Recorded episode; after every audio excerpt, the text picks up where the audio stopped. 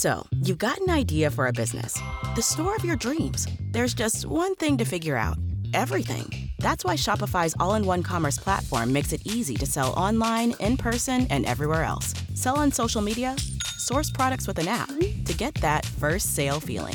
It's the only solution that gives you everything you need to sell everywhere you want. So when you're ready to bring your idea to life, power it up with Shopify. Sign up for a $1 per month trial period at shopify.com slash listen.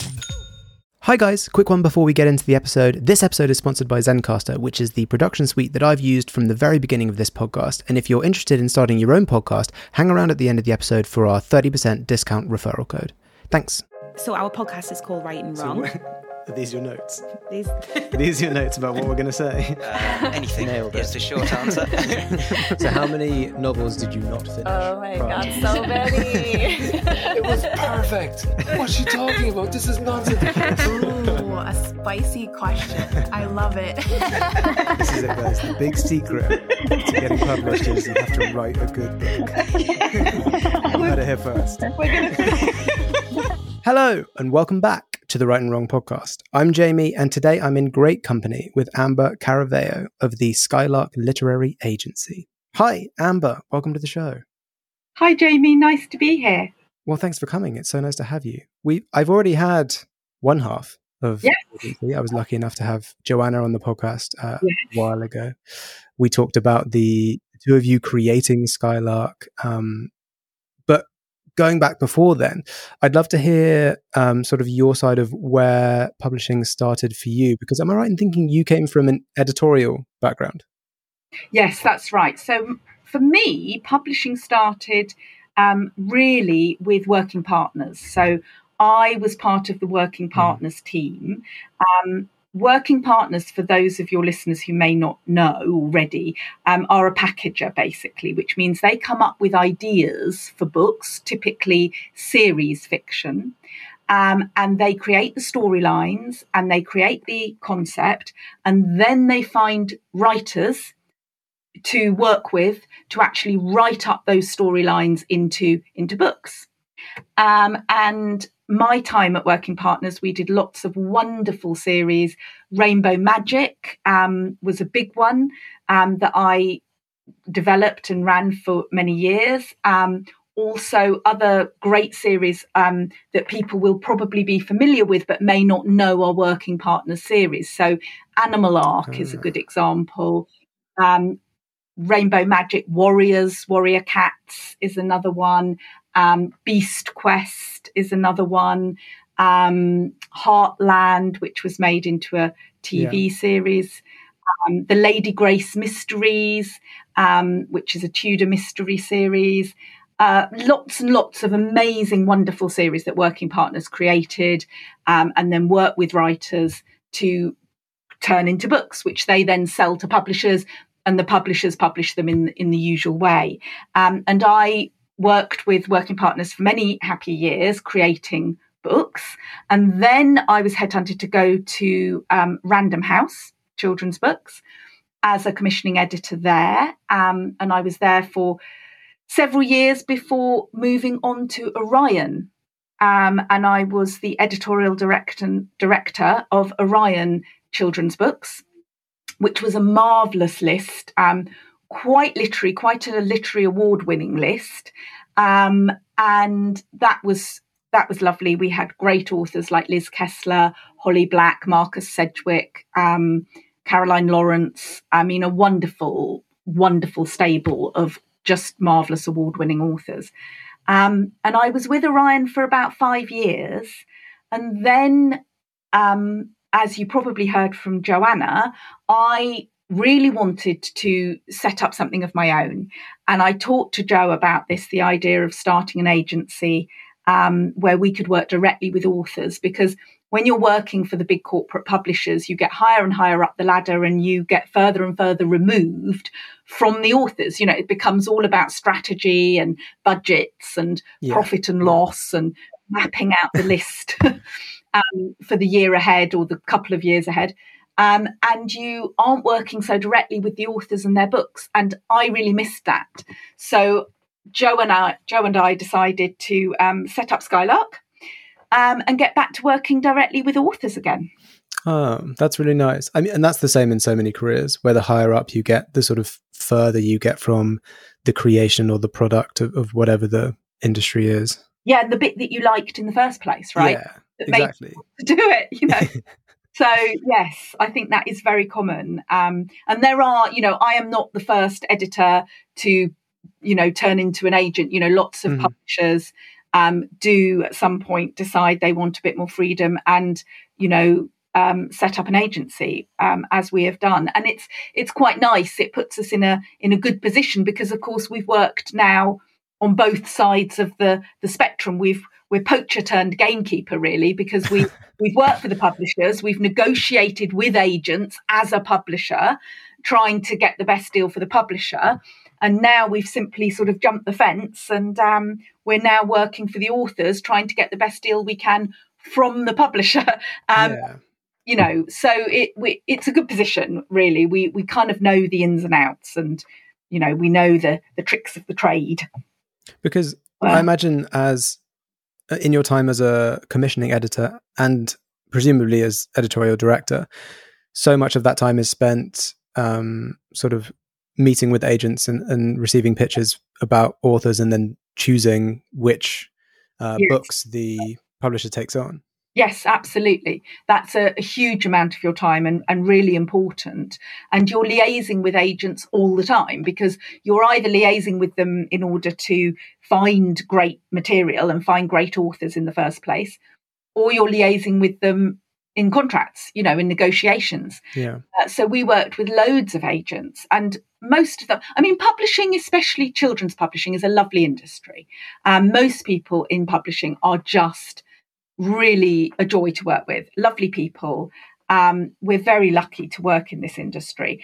And you know we we really enjoyed working with the agents and most of them were absolutely fantastic. But as with any industry there are the people that you think are doing a better job than others. And we Mm. felt that as agents we could sort of set up Skylark to be, you know, um, to steal from Carlsberg, the best agency in the world. um, that's what we set out to be for our authors. You know, we wanted to find new talent. We wanted to work predominantly with up and coming new authors that that didn't have the support um, and you know nurture that new talent Mhm. for children um, to get great books into the hands of children. Um, and so we set out to be the best agency that we could possibly be for an author. That was our goal. Um, and I, I hope, you know, that that is what we've managed to achieve. Um, I feel, I think it is. I think our authors are, are very, they seem very happy, which is how we like them to be.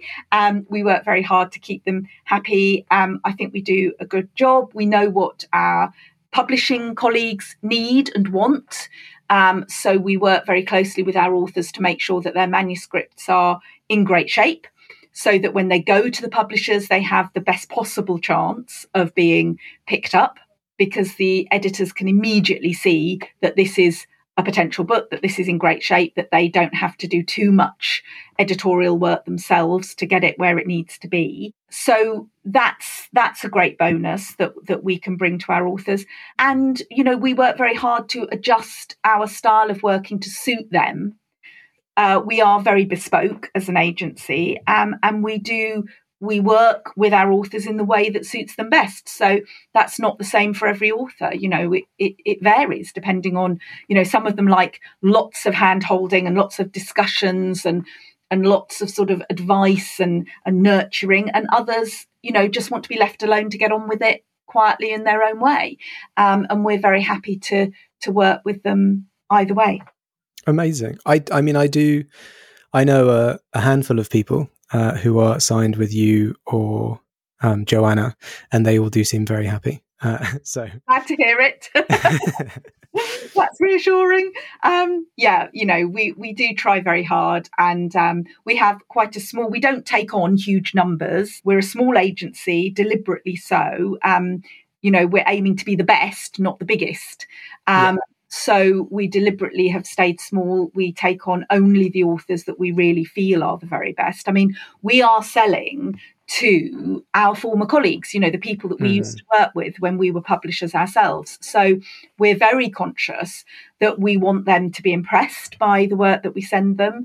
Um, we want them to to jump on it and, and read it quickly when it comes to them. Um, and so we have a reputation to to keep up. So we only sign authors that we really think are the best of the best and we really feel have a, a career ahead of them. Um, and and we're proud, really proud of all our authors and proud to to sell them into the publishers. Yeah. I mean, coming, you know, the two of you between you have so much experience on the other side of that fence.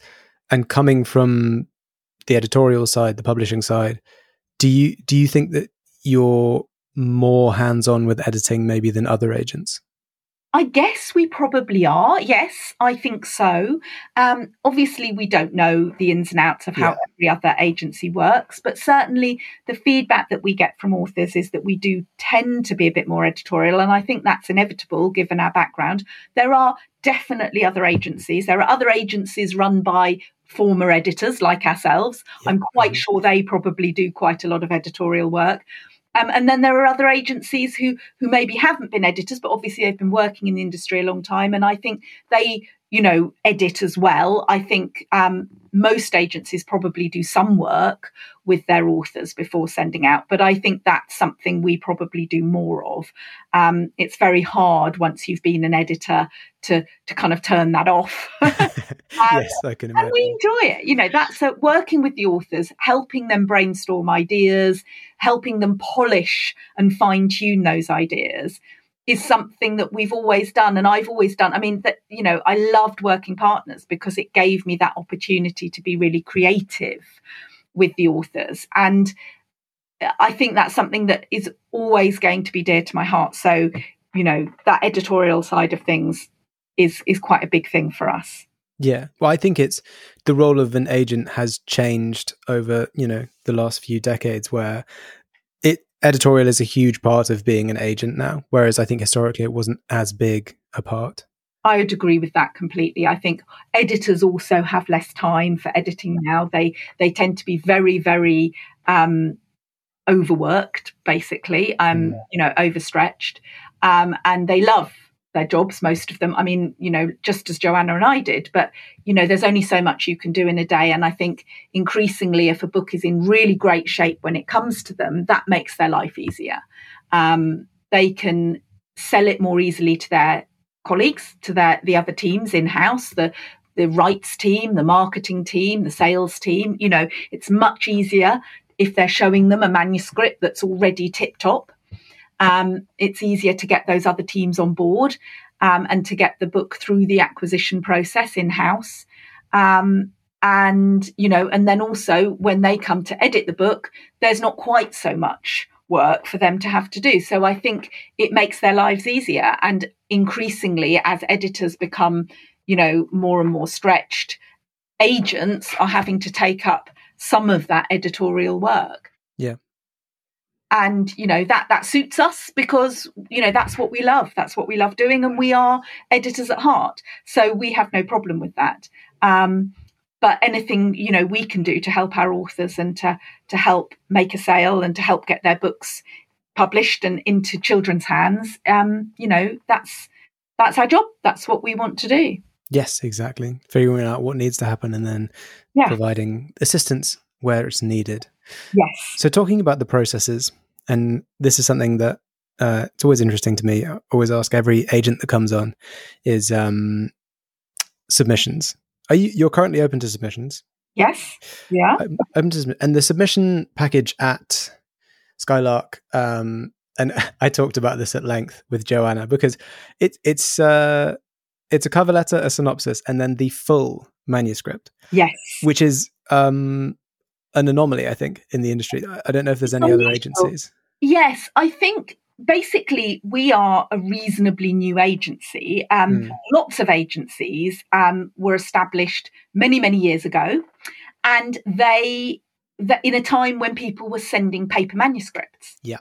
and you know you can't ask for the. I mean, imagine the trees. You know that would um, if everybody was sending out their full manuscript to every agent. I mean, every agent would be buried under a pile of paper for a start, um, and also it would be incredibly wasteful. Um, and it, you know, wasn't hugely necessary because agents would read the first three chapters. Yeah. And if yeah. they wanted, you know, if they felt there was real potential there, they would request the full, and Mhm. then the author would send them, you know, a pile of paper um, and send the full manuscript. But nowadays, we're all working um, digitally, you know, online through email. So sending a full manuscript is at the click of a button. Um, you're not having to send a pile of paper. We are not, you know, completely buried under mountains of manuscripts. Um, so it makes sense to us to simply request the full from the start. That way, we are not reading three chapters, getting enthralled, wanting to read more, can't because we've only got the three chapters, having to go back to the author and request the full. Then we have to wait for them to send us the full manuscript. Meanwhile, we may well move on to something else to read in the meantime. By which point, when we get the full manuscript, we've then lost momentum on that script, moved on to something else, and it can be quite difficult to get your head back in the zone and get back into it. We just find it's much easier to ask for the full manuscript up front. That way, if we like what we're reading, we can simply forge ahead, keep going, get to the end, and you know make a make an informed decision. Also, it's useful to have a full manuscript to flick through, to maybe sometimes jump to the end. You know, when you're considering a manuscript um, as an agent and considering it as a as a business proposition, it's useful to be able to flick through the whole thing, jump to the end. How has the author wrapped this up? How are they handling their subject? How are they handling their plot?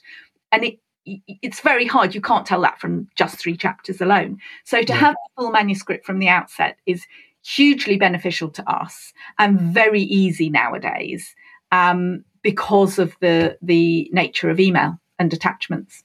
Yeah, I mean, it just makes sense. Jo- I mean, Joanna had me convinced as well. I, I, it Well wouldn't Jo. surprise me.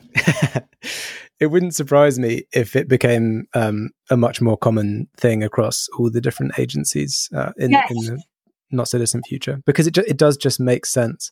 It's also good, I think, for you as agents to know how serious an author is. Author is because I'm sure you've had I'm sure you must have experienced before where an author has sent you three chapters, you ask for the full manuscript and are told that, oh, actually, it doesn't exist yet. Yes, yes, and and that avoids that, you know, Yeah. because we're asking for the full, so they've got to be ready. Mhm. um, you know, we don't want to read three chapters and then have to wait a year for them to finish the manuscript. That's not how it, absolutely not how the publishing industry operates. Yeah. Um, so, you know, it, it's really useful to have the full, and then we know they're ready and, you know, we can crack on. Um, and make progress. So I don't know. Maybe it will become the norm. I don't. I don't know. I think, You know, the The- system is working for others. You know, Yeah. the way they have it now, and you know they're happy. But this, we've found that this works very well for us. yeah. Well, that, you know, that, and that's, that's the main thing. As with all things in publishing, especially, everyone does it their own way and has their own way that they wish to do it. So Yes. you just have to find out what works for you. So once you open up a submission, um, you've got the, the full manuscript, the cover letter, the synopsis.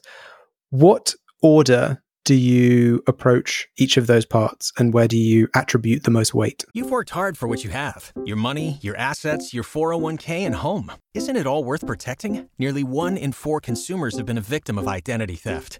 Lifelock Ultimate Plus helps protect your finances with up to $3 million in reimbursement. LifeLock alerts you to identity threats you might miss, and if your identity is stolen, your dedicated U.S.-based restoration specialist will work to fix it. Let LifeLock help protect what you've worked so hard for. Save 25% off your first year on LifeLock Ultimate Plus at lifeLock.com/aware. Terms apply. The most weight by by uh, many orders of magnitude goes to the manuscript. Mm-hmm. Yeah. So I would start by reading the cover email, and then I will immediately open the manuscript and dip into the to the start. And if it grabs me straight away, then that's a really great sign. And it will go, you know, higher up the list, as it were, on my reading pile. Um, so I think, and I'm, I think that's true for many, many editors as well. When we send to editors submissions, I know that they sneakily kind of take a quick look when it first comes in. And then if they really like it and it engages them immediately, they will keep reading and read it all the quicker. So this is why we often stress that a great opening is such a benefit to your manuscript. If you can open with something really exciting, different, surprising, that hasn't been done before, and really make your reader sit up and take notice, that's a, a huge winning sort of tick in the box for your for your manuscript. Um, so that's where I start. I read the covering email, I dive into the manuscript, and if I like it and I think the writing looks strong, then it goes, you know, onto the reading pile for proper proper reading and, and, and thorough consideration. Um, if I'm reading through a manuscript and I get quite a long way in and I'm still really enjoying it, that's often when I'll turn to the synopsis mm-hmm. sometimes to see where is this going because sometimes if i have an idea of where it's going and what what's going to happen at the end i can more easily judge how it's developing and whether the pacing's right and whether it feels like it's being handled well and heading in the right direction um, so i find synopses most useful for that, for giving me a sense of how the author envisages the overarching story of the book and, you know, where where we're going to end up. Um, so the synopsis is very useful, but it tends to be more useful when I'm further on and I already know that I like the writing. Right. Yeah. Okay. It's so, it's more is it more of a sort of time saver where yes. you've read enough that you, are thinking this is good. Yeah. Can they stick the landing? Yes. In which case, you know, yes. there's a there's a further conversation to happen here. Yeah, I, I, exactly. I think that's exactly how I use it. You know, it doesn't it never will take the place of reading the book because even if you read the synopsis and think, oh yes, this is really interesting and and it looks like they've got a really good resolution at the end, you still have to read it, right? You still have to see that they can deliver it actually in writing in the story itself. Yeah. But it is useful for giving me a sense of what I'm looking for, what I'm expecting. Um, but it's not, you know, if I if I don't love the writing, if I don't you know re- start the manuscript and really love what i'm reading then i wouldn't turn to the synopsis. Um, the manuscript is by far and away the most important part of any mm-hmm. submission. Um, and the strength of the writing and the, the ability of the author to suck you in as a reader and really engage you um, that that's the that's that black art. That's that thing that every agent is looking for yeah the x factor right yes yeah yeah so um, with the cover letter, how um, sort of how much time do you give to co- to the cover letter? And what are you sort of really looking for when you look at it?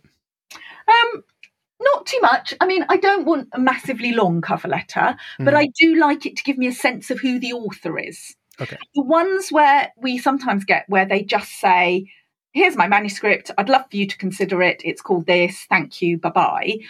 That's lovely, and we will. We do still consider it, of course, and um, doesn't change how we feel about the manuscript, but it's nice to get a sense of the author. I, I do prefer the covering emails where they say, you know, my name's Susan and I live wherever and I have three dogs and two cats and, you know, three goats and 10 horses and, you know, and, and I get a little bit of a sense of who they are and what they like and what they love and, you know, what their passions are. And maybe, you know, I love traveling around the world or I like this, that, or the other anything, especially anything quirky about them, something that gives you a sense that you're reading a book by a real person. Yeah. Because, you know, as an agent, we see so, so many books and every one of those books is written by somebody. Someone has put an immense amount of time and effort into creating this work of art.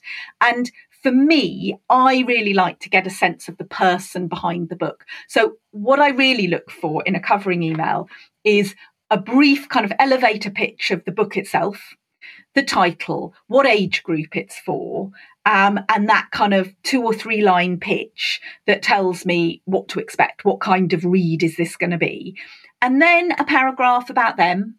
And that's it, really. That that's what I want. And ov- obviously, it's really useful if they do have any previous writing experience, if they've been published before, if they've you know, been shortlisted in any competitions or, you know, if they're a member of the SCBWI, anything, anything like that, um, that's useful for us to know as well. So that's worth including.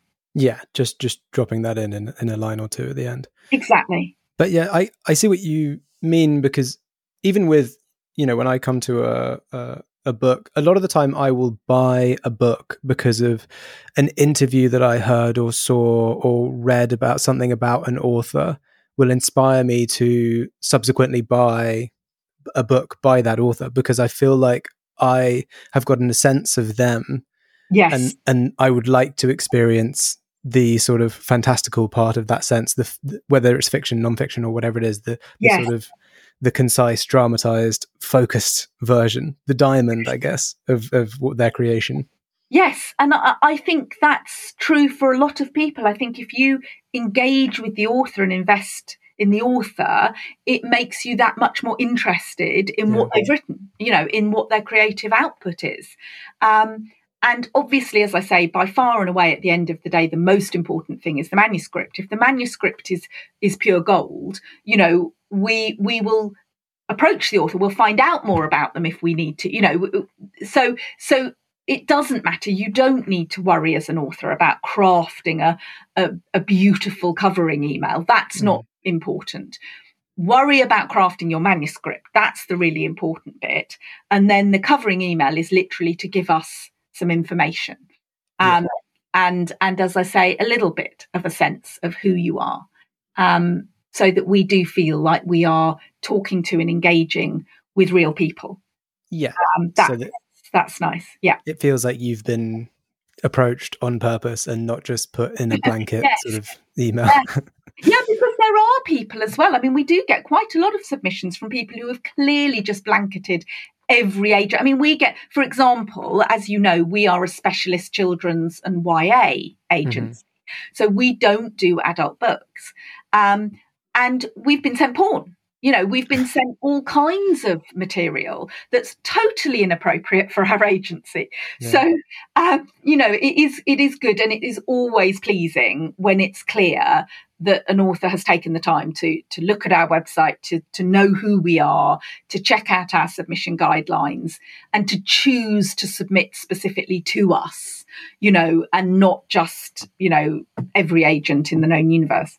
yes. Uh, always good to know that you've been researched and identified and you're not just a name on a list. Yeah. Um, and then, so that, that's some of the sort of, sort of the good, the good parts of um, submission, some of the nice stuff. Uh, Yeah. What are there any things that you sometimes see in either a cover letter or the submission itself, the manuscript, that instantly sort of make you think, mm, I don't know about this? Um, that's a really good question. there aren't a lot. uh, There are a few things. I think we all have our little pet hates. Yeah. They wouldn't stop me. They wouldn't make me go, "Oh, that's it. I'm never." You know, cl- close the book. You know, walk away. Yeah. Um, but they they just sort of ring little alarm bells. Um, for me, I think one of those things is if if um, an author sends me a a middle grade manuscript, for example, and says, "Oh, you know, here's my manuscript. It's for readers of you know nine to twelve, um, and it's I don't know seventy thousand words long." Okay. Yeah. And I'm immediately thinking that that's too long. That's too long for this age group. Yeah. That's not to say that there has never been a book of that length written for that age group. I mean, J.K. Rowling, you know, Yeah, I was about to say. um, and, and some others. You know, there are those people who can absolutely kind of break the rules. And, and so that is why I would still look at the manuscript and read the book and, and judge the writing and everything else, you know. But generally speaking, publishers are looking for a middle grade manuscript to be between sort of 40 and 55,000 words long, very Mm. roughly, very roughly. So if something is coming in at 65, 70,000 words and the author is saying it's middle grade, that makes me question how well they know the market, how familiar they are with their readers, also how much control they have over their writing because they're they're running quite long there. Um, so it just makes me think, mm, okay, there are some things I need to look out for here, some things I need to consider. Um, but you know, some authors just are brilliant authors and they do write long and then we maybe work with them to to cut it down and to to make it you know the right the perfect length. Some books just do need to be that long. But but when you're writing long like that you do need to consider the fact that you are giving your book another obstacle. That's another obstacle that you're you're writing that the brilliance of your writing and your story then need to overcome if that makes sense. Yes. you have to remember one of the things you really need to remember is that every agent and every editor is looking for foreign rights potential which means translation. And as soon as your book is translated into almost any other country in the world in any other language sorry in the world um, it gets longer. So if it's already too long already on the long side publishers have real trouble selling that book in translation because they know that for Germany, for example, it's going to be you know even longer. And so for a young reader it's going to look like even more of a doorstop and it's going to be even more daunting to a young reader. So publishers have that in mind and also translation costs. You know the longer the book the greater the translation costs. Mhm. so that can put foreign publishers off as well. So as an agent as, a, as an editor in a publishing house you are always looking for the books to be a suitable length a for the reader mainly for the reader because you want the reader to to love it and to engage with it and not to be daunted by it. But also for those foreign readers and foreign publishers um, because editors want foreign rights sales. You know that those are one of the things that helps to make their book profitable. Yeah. so so it's an important consideration. So length length is is certainly something that i look at. Um, also i like books that open in a different way um, a lot of children's books open with our protagonist maybe being bullied at school or running away from bullies or facing bullies in some way that's been done a lot Mhm. so for me, that's an immediate sort of slight turn off. I mean, some people do it very well. And again, if you know, if it's well done and if I like the story and I like the concept, it won't it wouldn't stop me from considering that manuscript for representation. But you know, it it, it does, I think it gives all of us a little bit of a sense of ennui, um, because we've just seen it done so many times. So I do like it when an author, you know, is aware of other books, other things that are on the market, common tropes, common cliches, and has clearly, you know, s- striven to avoid those. Yeah. No, that makes uh, that makes perfect sense. Do you think it's it is important then for people um, querying and submitting their work to to not only just look at what the sort of um, average word count is for whatever genre they're doing, but also look at the sort of market as a whole and, and do a bit of market research before they start sending their submissions out? Absolutely. I mean, any other industry, you need to know your field. You know, if you're hoping to be an author and you're hoping to be published, you absolutely need to know the market. You need to know what's what's there for for readers, the sort of readers that you think and hope will read your book. What are they reading at the moment? You know, whose books are they buying? What's doing really well? That's not to say you want to duplicate that far from it you know you you want to write something fresh and new but you need to be aware of what's doing really well in the market you know what's suitable for your reader in terms of tone length pace style? Um, you know what perspectives can you use effectively for for different age groups? So there's a lot of things about the market. You know, publishers will expect you to have a good awareness of the market. Um, so, absolutely, the best thing that you can do as a as a budding writer is to read, read, read anything and everything that is already on the market, and really get a sense for for what the market is like now. I mean, the the market for children's books has never been better. I mean, we have brilliant books now. I mean, the competition, I mean, in some, you know, there's pros and cons here. So many people want to write. Um, there are so many authors that it does make it very competitive and it does make it difficult for you to get your book noticed. But it also means that we have books for children now that are better than ever um, because that competition means that you know hopefully the cream rises to the top and i i still firmly believe that great writing will win through. You know, so if you're a new, unheard of author, it doesn't matter. If you're writing great, great books um, and you are really talented, I do believe that that will win through. At the end of the day, agents and publishers, we all we need authors. You know, that this is what makes the publishing world go round is the authors. We need them and their work. Um, and I do believe that great books, in the end, win win out. Yes, and that ties in nicely with the the sentiment that um, one of the great things about writing is that you you don't really need anything to start doing it. You know, a pen and paper, a computer with Word, your phone. Yes, You can just Yes. start writing wherever you are, which is wonderful. absolutely, absolutely. And everyone is looking for uh, new, original, unique voices. You know, who have something exciting to say. Um, and that doesn't need to be the same as everyone else. You know, we all do want things that are fresh and different. But, you know, it absolutely makes sense to have an awareness of the market and what you're what you're aiming at. Yeah, yeah, that's a it's a good and there's lots of ways you can get that. There's lots of newsletters. There's lots lots of communities that share these kinds of things, so you can just sort of, without having to do um, too much of your own sort of detective work, you can find places that have already put this all together for you. Absolutely. I mean, we have a blog, um, the Skylark blog on our website, and we often talk about the kind of issues um, that we've been discussing, like word length, what's suitable word count for different age groups. We did a blog post about that. So if you go back through our old blog posts, you'll find all sorts of useful, hopefully, information about things like word counts, perspective. Um, the book fairs, people ask us about the book fairs. Um, we did a blog post about those, about how to cope with feedback, um, about waiting times in publishing, you know, all sorts of things like that that people often ask about um, or that writers often struggle with. You know, there's a lot of waiting around in publishing. And I think that writers sometimes, you know, that's hard, right? When you're on Yeah. your own at home, waiting for somebody to get back to you out of the ether, you know, I think it's really difficult. And we talk about all of those kinds of issues and gr- writing groups, you know, like the SCBWI, which is the Soci- Society of Children's Book Writers and Illustrators. They're great. You know, that gives you a sense of community. Um, Twitter, Instagram, the socials, they can help to foster a bit of a sense of community between authors.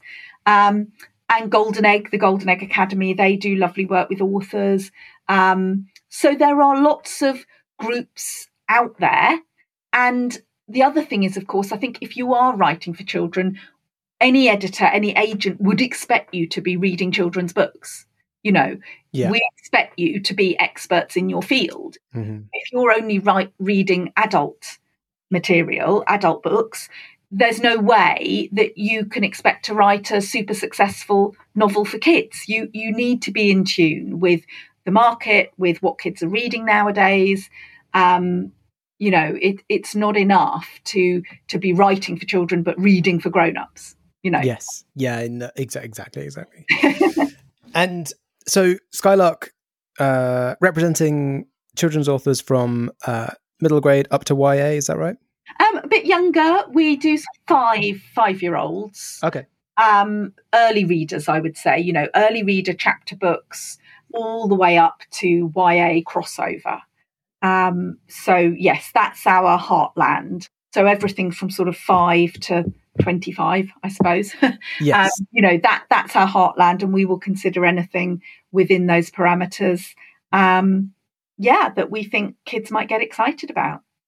But we are actively looking. So, you know, please do, you know, share your work with us. Yes. And um, we're halfway through 2022 now. Uh, Yes. Are there any particular stories or character types that you are specifically looking to add to your list this year? Um, I don't think so particularly. We are quite eclectic. We draw authors and stories from everywhere, all over, wherever we find them. And what we all we really want is great, great writing, brilliant, brilliant writing, um, which is an absolute talent. And we are looking for those rare, talented authors who just have that ability, that X factor that you mentioned earlier, where they put pen to paper and something amazing comes out. Um, that's more than just telling a story, you know, that's telling a story in a really unique, enthralling, mesmerizing way, whether that's through their own authorial style or whether that's through the voice of their character. Um, and that's what we're really looking for. Having said that, I would love to find some more UK homegrown YA. A lot of YA that's on the market at the moment is American. Um, American authors seem to write that very glossy YA very, very well. Um, and it's doing very well for them. But it would be great. I know that publishers would like to find more UK authors um, writing YA. So I'd love to find some more homegrown YA. I love an unreliable narrator, and that's very that's more common, I would say, in YA than for any other age group for obvious reasons. Um, I love a good mystery, so YA mysteries. I'd love a good romance. So a good YA mystery or a YA romance, or dare I suggest it, both, you know, all of the above would would be sensational. So I would say that's that's the big thing on my wish list at the moment. A great YA, something high concept, something that somehow feels like it hasn't been done to death. Um, but yes, romance um, or mystery, preferably contemporary. But I do love a bit of magic and and historical as well. So I'd be very open to any of that. Um, but other than that, I I mean I love middle grade books. Um, that's the heartland of children's publishing, so we are always open and keen to see middle grade. Um, and just anybody who's got something exciting and a bit different to share with us is always welcome. Awesome. Well, lots to lots to think about there, and hopefully, a few people listening will uh, be excited if if their manuscript fits the bill. And that brings us on to the final question, which, as always, is Amber, if you were stranded on a desert island with a single book, which book would you take? Oh, this is such a difficult question. I don't know.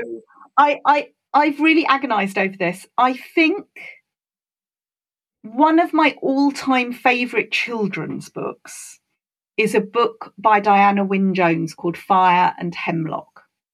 And that really spoke to me when I read it when I was younger. And I reread it as a grown up, and it still somehow really spoke to me. And I just love the way in that book she has married contemporary reality with with fantasy, with with fable, with folk tale and legend. She does it absolutely brilliantly. And I love books that do that. I love the marriage of reality with with legend, with folk tale. Um, and that sense that it gives you that somehow folk tales and legend might be true, you know? and and I've never lost that sense of wonder and that sense of possibility that maybe magic is real, maybe you know, legends and folk tales and the fae folk and all of these wonderful things are true. So for me, Fire and Hemlock is right up there.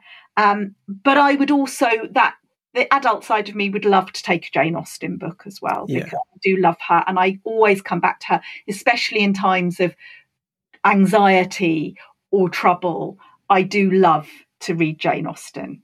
Yeah. Um, She's always a winner, always a winning choice, Jane Austen yeah, she's just a genius, genius author. Um, I, and I love historical novels. I love reading about the period, and and she is second to none. Um, so both, I mean, completely couldn't be more different. Those those two authors and those two choices, but I think they're both really vitally important to our literary heritage in in different ways. Um, yeah. And for me, those those are the sort of two ends of the spectrum and the two the two books that I find really powerful, really powerful, and that I would love to have with me on a desert island. Well, that's great. That's great. Those are, I mean, two. Well, any Jane Austen's great, um, but excellent choices all around. If I had to pick a Jane Austen, yeah, I think it would be Emma. Okay. Yeah. Yeah. yeah. I mean, so, there's so many to choose from. But there, I mean, yeah, Yeah, I mean, every book she wrote was was a winner for me. But but I think I have a soft spot in my heart for Emma because she's such a very fallible heroine, and I I Mm. love her, and I love that about her. So um, that would be the one for me. But I mean, it was so difficult. So so many great books. Uh, I really struggled with that question, as you can probably tell. But yes. um, but yes, anybody who's writing anything like Fire and Hemlock for kids now, um, send it my way. send it my way, please. Okay. Well, thank you so much for coming on, Amber, and sharing your experience and, and your kind of thoughts and feelings about the world of publishing and being an agent. It's been really great chatting with you. Oh, well, thank you for having me, Jamie. It's been an absolute pleasure. And I hope that something somewhere in all of that proves useful um, your listeners and and also inspiring and, and inspires them to to reach out to Skylark because Yes. I would love to see to see their work. Yes, indeed. And for everyone listening, if you do want to keep up with what Amber is doing, you can follow her on Twitter at Amber Caraveo, which is A M B E R C A R A V E O. You can follow Skylark at Skylark Lit on Twitter. Um, if you do want to submit, go over to the website, look at all the submission guidelines. Uh, you can also find Joanna on there as well. If you want to hear more from Joanna, go back to the episode where she was on the podcast. And to make sure you don't miss an episode of this podcast, follow us on Twitter at Write and Wrong UK or on Instagram at Write and Wrong Podcast. You can also find us on Facebook. Thanks again to Amber and thanks to everybody listening. We'll catch you in the next episode. Thanks for hanging around until the end. If you're interested in starting your own podcast but aren't really sure what that looks like, I can't recommend Zencastr enough. It's so simple to host, record, and download your podcast with, and it even has a built in transcription AI. It functions entirely in the internet browser, which means all your guests have to do is click on a link and they'll be brought into the conversation. If you click on the link in the description, you'll get 30% off the first three months. All you have to do is click on the link in the description. Thanks again for supporting the show, and we'll see you in the next episode. Everybody in your crew identifies as either Big Mac Burger, McNuggets, or McCrispy Sandwich. But you're the filet fish Sandwich all day. That crispy fish, that savory tartar sauce, that melty cheese, that pillowy bun. Yeah, you get it. Every time. And if you love the Filet-O-Fish, right now you can catch two of the classics you love for just $6. Limited time only. Price and participation may vary. Cannot be combined with any other offer. Single item at regular price. Ba-da-ba-ba-ba. Spin your passion into a business with Shopify and break sales records with the world's best converting checkout. Let's hear that one more time. The world's best converting checkout. Shopify's legendary checkout makes it easier for customers to shop on your website, across social media, and everywhere in between. Now that's music to your ears. Any way you spin it, you can be a smash hit with Shopify. Start your dollar a month trial today at shopify.com slash records.